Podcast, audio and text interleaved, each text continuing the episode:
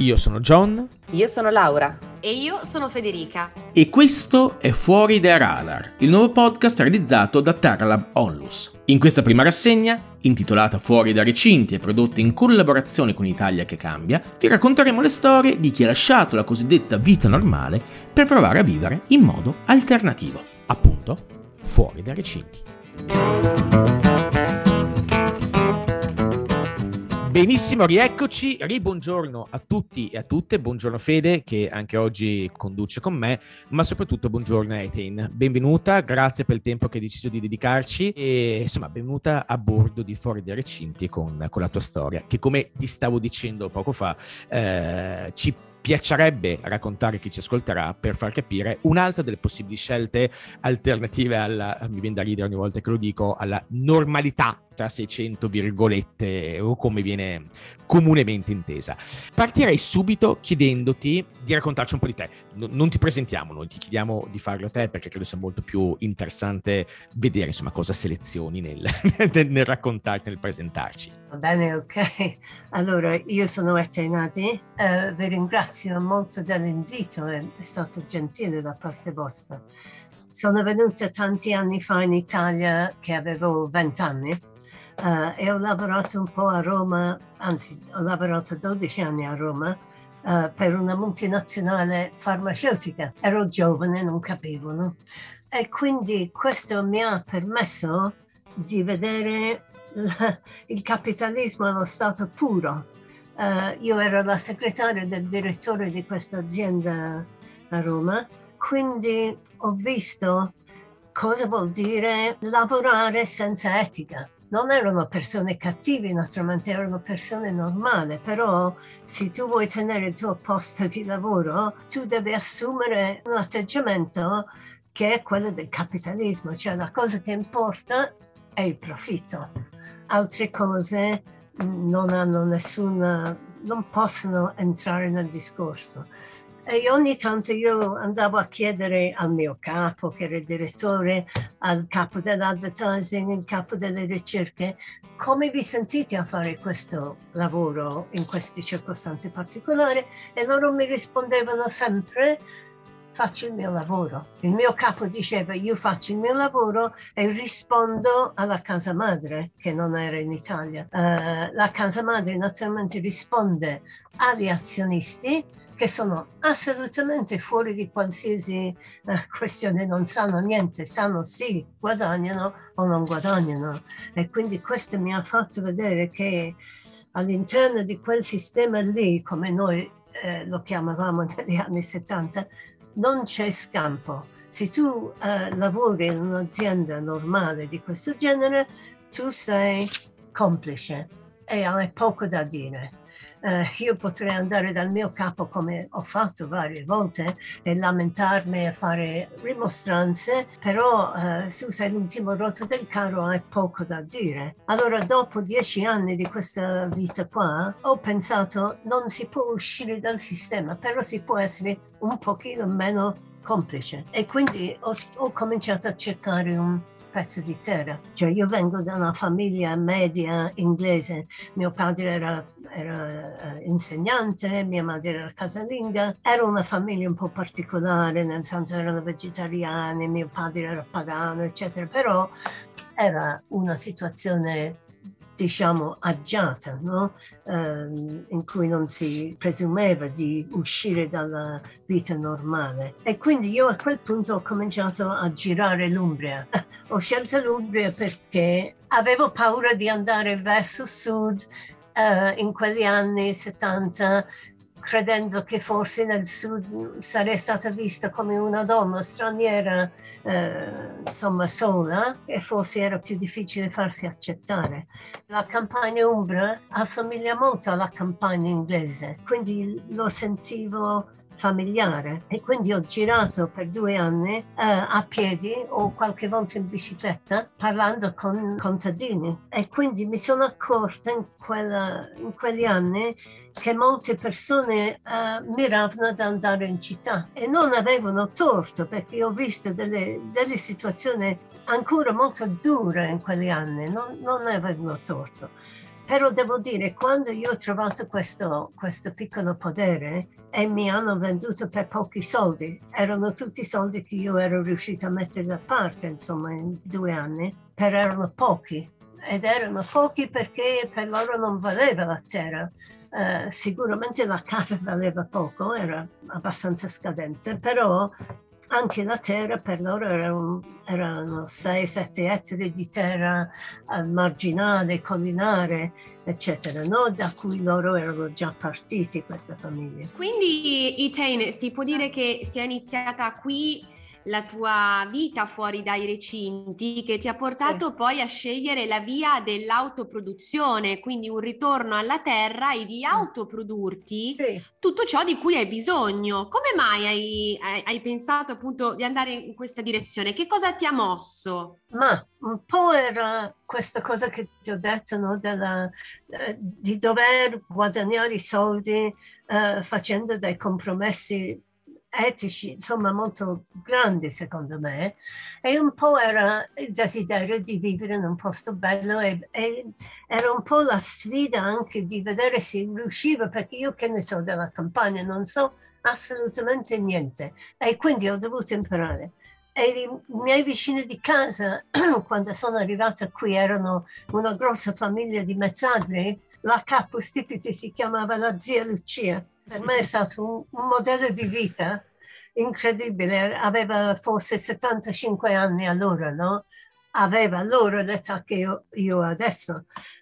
Ed era l'unica persona che non mi diceva ma come fa a fare il contadino. Era convinta che non, non ci fosse altra vita che quella ed era una donna forte ed era una donna famosa in questa zona perché era un'attrice incredibile, aveva fatto delle cose la Lucia. Tutti mi raccontavano storie buffissime di questa donna che aveva fatto di tutto nella sua vita e mi dicevano non credete di trovare nulla perché quando è pronta la roba, le more, le noci, è già passata la Lucia cinque minuti prima su tutta questa campagna come una locusta. Voi altri dovete imparare a fare il formaggio, mi fa. Mi trascina dentro una stanza piena di pentole di latte, un po' cagliate, un po' non cagliate, mi prende la mano non lavata, me lo, me lo plonge dentro questa, questo siero, mi fa, senti, questa è quasi fatta, è quasi fatta. E io ho pensato, Madonna, è la, la, l'igiene. Poi ho guardato sta zia Lucia e ho pensato, cioè qui batteri avranno paura di questa zia Lucia perché comanda lì. No? non sono i batteri che attaccano la zia Lucia, ma la zia Lucia che si attacca ai batteri. sì, sì, no, quella è stata un'introduzione alla, um, alla capacità di, dello spirito di sopravvivere in qualsiasi circostanza. E questo qua ci è servito dopo quando è successo il terremoto, perché tu a, a quel punto sai, eh, noi eravamo poi eh, con tre piccoli figli sotto le macerie eh, e quindi do, dovevamo ricominciare da capo, diciamo. È stato abbastanza, abbastanza traumatico, però allo stesso tempo, da come ne parli, da quello che ci racconti, capisco cosa intendi quando dici che lì costruisci lo spirito che poi ti permette di andare avanti. Ma eh, c'è una cosa però che mi incuriosisce molto e che tra l'altro si collega a un discorso molto più ampio che mi piacerebbe fare sul bioregionalismo perché eh, stavo per dire è uno dei tuoi cavalli di battaglia, in realtà sei tu uno dei cavalli di battaglia probabilmente del bioregionalismo. Ma la cosa che mi ha colpito è proprio il rapporto, cioè il fatto che tu sia partita senza sapere nulla e il rapporto che sei andata a creare con i contadini, le tradizioni locali, chi il posto lo conosce perché l'ha vissuto. Eh, in realtà la tua scuola sono stati loro, è stato proprio il conoscere con le mani. Come, come funzionava? Andavi a chiedere e come funzionerebbe adesso soprattutto se qualcuno sì. facesse questa scelta? Uh, questi vecchi che noi vedevamo come vecchissimi, che invece erano forse cinquantenni, ci hanno veramente fatto da insegnanti ed è stato molto interessante per me e per il mio compagno che poi è arrivato un paio di anni dopo constatare che nostra, i nostri studi erano veramente astratti. Quello che tu impari a scuola è un modo di pensare molto lontano dal modo pratico di queste persone. Cioè io mi ricordo di essere andato su e, e a fare questa domanda al vecchio Antonio. Antonio, quali sono le malattie principali delle pecore? Antonio mi guarda e, e prende il fiasco di vino e mi fa, bevete? Perché per lui questa è una domanda assolutamente senza senso, senza cuore. Invece la settimana dopo ci è capitato che il montone, avevamo poche pecore allora, questo montone l'abbiamo dovuto rinchiudere due o tre giorni, oh è diventato cieco, quando l'abbiamo fatto uscire aveva gli occhi bianchi. Allora corriamo su da Antonio e facciamo Antonio, che facciamo con questo biro? E lui fa, ah sì sì, quello noi anzi lo chiamiamo la malattia della luna. Allora voi anzi che fate? Prendete una canuccia, ci mettete lo zucchero e gli soffiate questo zucchero dentro l'occhio che gli passa tutto. Io e Martino abbiamo pensato davvero, ma siamo andati giù, abbiamo fatto questo e ha funzionato. E una delle cose buffe è che dopo un nostro amico veterinario ci ha dato la spiegazione scientifica di queste cose, ma io la spiegazione scientifica non me la ricordo, però mi ricordo come si fa e che si chiama la malattia della luna. E eh, questo ti fa vedere che se tu vuoi imparare da queste persone, devi fare delle domande pragmatici sul momento e loro ti rispondono. Però è chiaro che se tu vieni da un, un, da un altro mondo, c'è anche la questione dell'inquadrare, di focalizzare su quello che stai uh, sperimentando. E per noi uh, la cosa che ci ha veramente aiutato molto è stato l'incontro col bioregionalismo, che è un, è un pensiero che è uscito dagli anni 60 dalla controcultura americana, nel senso che si, si guardi una mappa degli Stati Uniti, gli stati sono quasi tutti fatti con la riga perché è una mappa fatta da invasori. Invece eh, il bioregionalismo dice eh, ogni piccola regione ha delle caratteristiche particolari di clima, di vegetazione, di animali e ogni luogo ha la possibilità di offrire vita. Però gli esseri umani che ci vivono hanno da comportarsi in un certo modo. Intanto bisogna che si rendano conto che questo luogo che li ospita ospita tutti gli altri e che bisogna essere, bisogna condividere e non uh, sfruttare al massimo quello che c'è. Questa è un'idea controcorrente nel nostro mondo occidentale perché certo. noi siamo abituati a pensare noi esseri umani possiamo avere quello che ci, ci pare. Invece uh, è importante rendersi conto che se tu vuoi campare bene in un posto, tu devi avere rispetto per l'acqua, per, per la terra, per gli, la, la, vegetazione, gli alberi, gli animali, non puoi accapararti tutto e lasciare che gli altri periscono, perché se periscono le altre, e questa è la questione che affrontiamo oggi, se periscono tutte le altre, noi non campiamo più. E questo, se tu vivi in un posto e vivi lì per molti anni, e questa è una strana esperienza se tu sei abituato a viaggiare, a far parte del mondo no, dove le persone uh, si sentono non legate a un posto unico. Quando tu vivi molti anni in un posto, tu cominci a vedere uh, una specie di mappa profonda, uh, ti, ti diventa molto chiaro la rete della vita di cui tu fai parte. Uh, penso che durante questi ultimi due anni, durante il lockdown, il fatto di dover stare a casa, uh, molte persone hanno, hanno, avuto più senso di cosa vuol dire fare a meno del resto del mondo e avere bisogno del tuo posto, no?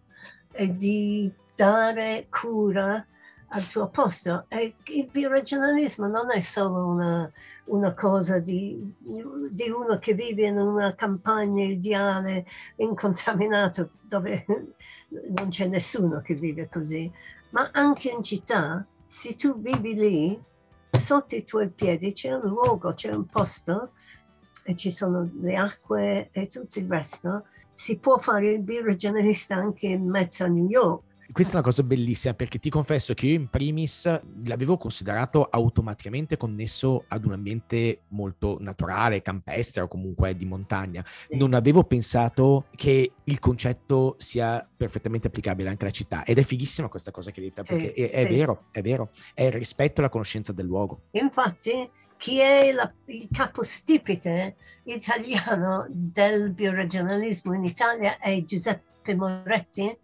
che ha un piccolo podere eh, sul Po sotto Mantova e quindi la pianura padana che noi immaginiamo eh, assolutamente industrializzato in mezzo c'è Giuseppe Moretti con il suo laghetto, eh, con i suoi campi biologici chiaramente, e lui, lui, è rimasto là, non è andato a cercarsi una monte in mezzo all'Umbria, eccetera, no? E lui è una persona che è, ha viaggiato molto da giovane, Uh, ha fatto parecchi uh, viaggi anche in America, ha conosciuto Gary Snyder, è tornato in Italia e ha, ha, preso il posto nel suo piccolo podere che era del padre. E lui spesso ripete questa specie di litania quando noi ci allarmiamo per le situazioni del mondo attuale. Lui fa, è un lungo lavoro di consapevolezza e questo è bellissimo ed è bellissimo che lui stia lì in mezzo alla pianura padana, quello è il luogo dove tu devi avere cura. E questo rende in una maniera fortissima operativo l'ambientalismo, perché uno dice io amo la natura, sì, ma quale natura ami? Cioè, lì dove sei hai cura del tuo posto, no? Se tu sei al centro di Roma, cerca di mangiare da Roma, c'è anche a Roma chi produce cibo, cerca di avere cura delle corse d'acqua che stanno lì, no? Questo è, è stato per noi un, un fortissimo fonte di ispirazione. E questo mi ricorda, tra l'altro, Etain, una citazione di Roosevelt che dice: Fai eh, quello che puoi con quello eh, che hai nel sì. posto in cui sei. Mm, sentendoti sì. parlare mi è proprio risuonata questa, questa, citazione. Dunque, io avevo una curiosità invece molto più terra-terra, giusto che, visto che parliamo di questo, no? E cioè, ehm, com'è la tua giornata tipo? Cioè, che, che cosa, eh, che effettivamente la tua giornata è scandita da ritmi naturali? Come gestisci l'equilibrio tra il tempo libero e invece tutto il lavoro che c'è da fare? In un contesto del genere? Allora, adesso ti racconto la mia giornata tipico adesso, no? Ci alziamo verso le sei e mezza in questa stagione. Quando comincia a far caldo ci alziamo sempre prima fino ad arrivare alle cinque, alle quattro e mezza perché è troppo caldo. Io vado giù perché abbiamo una casa vecchia che dopo il terremoto abbiamo aggiustato, però noi abbiamo costruito una casa da noi in legno per non stare a preoccuparci del terremoto. Quindi scendo giù, faccio mangiare le galline, faccio uscire le galline, vado e mungo le pecore, sono poche le pecore, eh? abbiamo mai avuto più di 25, adesso sono 18, e eh, giro i formaggi perché facciamo il pecorino, quello va, i formaggi freschi vanno girati tutti i giorni, la mattina e la sera. Poi vado nell'orto, che um, io e Martino abbiamo questo sistema per la coppia. Lui si occupa dell'orto um, dell'inverno, io mi occupo dell'orto estivo. Quando siamo venuti in campagna ti rendi conto perché i contadini hanno questi ruoli così ferie per non litigare, perché tu no, puoi venire nel mio orto, è venuto stamattina Martino a, a, togliere i getti in più ai pomodori, ma però nel mio orto devi fare quello quello che dico io. Io vengo nel tuo orto eh, invernale, però faccio quello che mi dici te, così non si litiga sulle varie...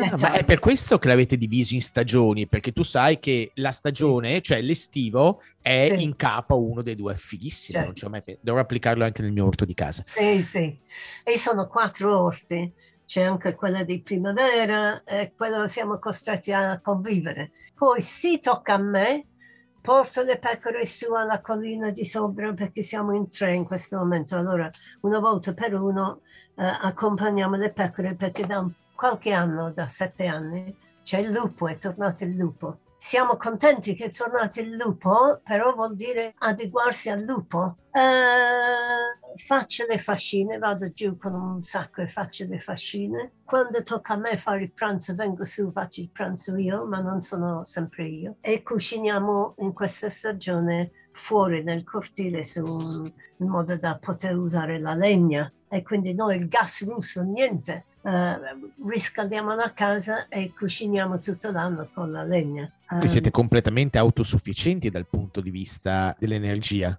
Eh, adesso noi abbiamo ancora elettricità dell'Enel, cioè cerchiamo di usare poco, poco.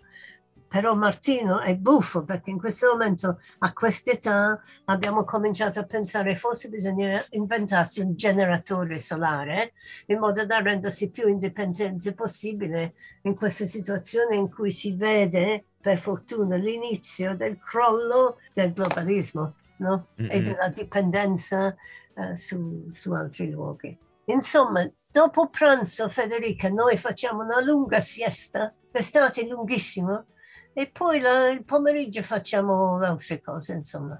Cioè non c'è mai in campagna un momento quando non puoi fare niente, purtroppo c'è sempre da fare, però sai, sei in un posto bellissimo, uh, circondato da animali che ti conoscono ed è una vita molto ricca e molto piena. Quando mi parli di questa, di que- di questa ricchezza, no? Eh, sì. Mi viene da pensare che non ti manca niente, o- no. o- oppure ti manca qualcosa. Ma sai, mi mancano i figli perché normalmente ormai i figli sono grandi, ogni tanto vengono e ogni tanto... E quindi vediamo ogni tanto i nipotini, questi ci mancano, però devo dire, non, non mi sembra che mi manca qualcosa. È stato strano per noi questo periodo di pandemia perché siamo stati molto più soli del solito. Di solito c'è una via certo. vai di amici e ospiti, uh, però devo dire uh, a quest'età il silenzio e la pace non è male. Eh. Forse anche qualche, qualche anno prima mi permetto di dire, ogni sì, tanto mi capita di pensarlo, onestamente. Sì. No, però ti chiedo una, una cosa agganciandomi a questo e poi andiamo verso, verso la chiusura. Eh, il tipo di, di, vita che ci sta raccontando ha sempre affascinato moltissimo, ma ci sono due cose che credo mi farebbero molto da freno. Il primo è l'aspetto sociale, cioè il fatto, tu adesso dicevi ci è capitato di sentirci soli, eccetera, comunque il mettersi in una condizione dove credo, ma correggimi se sbaglio, che sia più difficile tenere quel tipo di socialità che di solito magari hai all'interno di un centro abitato. Il secondo è la questione eh, forse dello spostarsi dei viaggi, alla quale però mi hai già risposto in qualche modo, perché mh, parlandomi del sentire il luogo, di farne parte, del, dell'amarlo, del farti amare del posto in cui vivi, cioè capisco benissimo il senso di dire sì, non ho bisogno di cambiare posto nel quale stare ogni due giorni per stare bene in un posto. Eh, quindi mh, ero curioso di capire un po' come se le avessi vissute, come avessi vissuto queste due cose, cioè la socialità e degli spostamenti. Uh, allora, quando io e Martino ci siamo messi insieme 40 anni fa, abbiamo detto, beh, quando tutto funzionerà, uh, l'altro se ne va in viaggio e, uno rimane qui a gestire la cosa, no? Questo non è mai successo, ma non è mai successo per una questione negativa, ma per una faccenda positiva, perché dico, se me ne vado adesso, poi partorisce l'asino, io non ci sono, non, non posso mancare. Poi per le olive, eh, mi dispiace non esserci che è una festa, per cui noi viaggiamo, ma viaggiamo per dire insieme andiamo via per due giorni perché c'è un amico, c'è il figlio, poi ogni tanto naturalmente io vado a trovare la famiglia e anche Martino, per cui eh, non è che non viaggiamo mai, però ci manca poco. La parte sociale ti devo dire che ultimamente ho avuto una conversazione con uh, uh, Freya Matthews, che è una ecofilosofa australiana, che per me è stato un incontro importantissimo. Abbiamo come gruppo biregionale che si chiama Sentiero Biregionale, abbiamo tradotto due suoi libri perché sono, lei parla della, del cosmo e del, del, luogo di vita come il viso familiare del cosmo ed è stato un incontro molto grande uh, che ho avuto con, con il, il, suo pensiero. Allora raccontavo a lei che negli anni, diciamo, fra l'80 e oggi abbiamo avuto ben più di 10.000 ospiti. E lei mi ha risposto, 10.000 ospiti, un, un, libro accademico del tipo che lei scrive non può mai sperare di avere 10.000 lettori. E infatti Martino mi fa,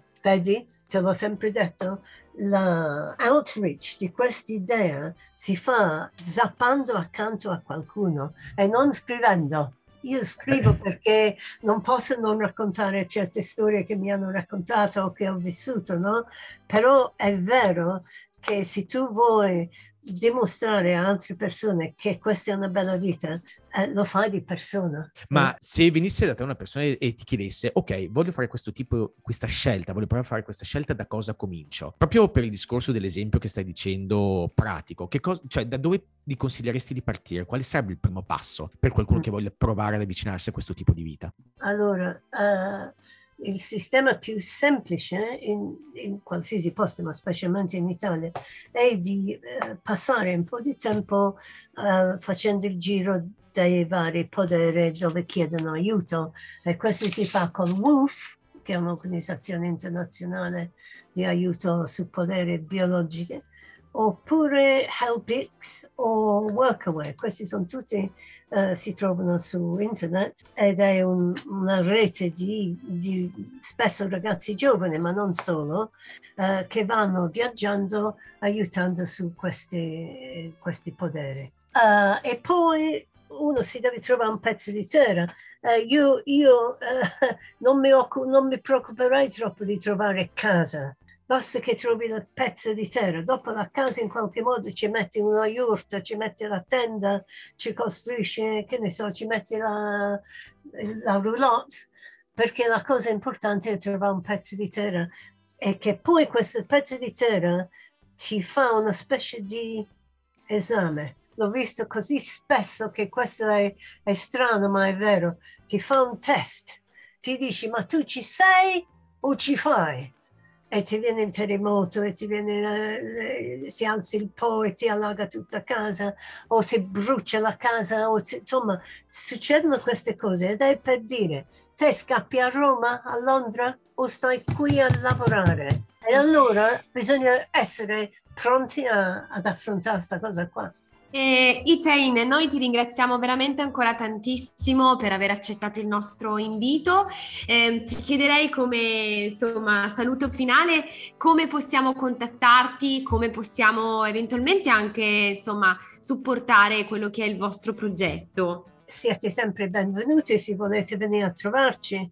Eh, noi abbiamo un indirizzo email Uh, c'è anche un sito, io non lo vedo mai, però c'è anche un sito di Pratane che poi ve lo manderò, insomma. Poi condividiamo tutto, certo. Eh. E Federica Etin, eh, grazie, grazie veramente di tutto, è stato veramente, oh. veramente bello sentirti raccontare queste storie e credo molto utile e per certi versi, e non esagero con la parola, anche illuminante per i concetti che ci hai passato, quindi veramente grazie di cuore. Ok, grazie a voi, grazie Federica e Andrea. Grazie a, a tutti. buona giornata. Ciao a, Ciao a tutti. Ciao.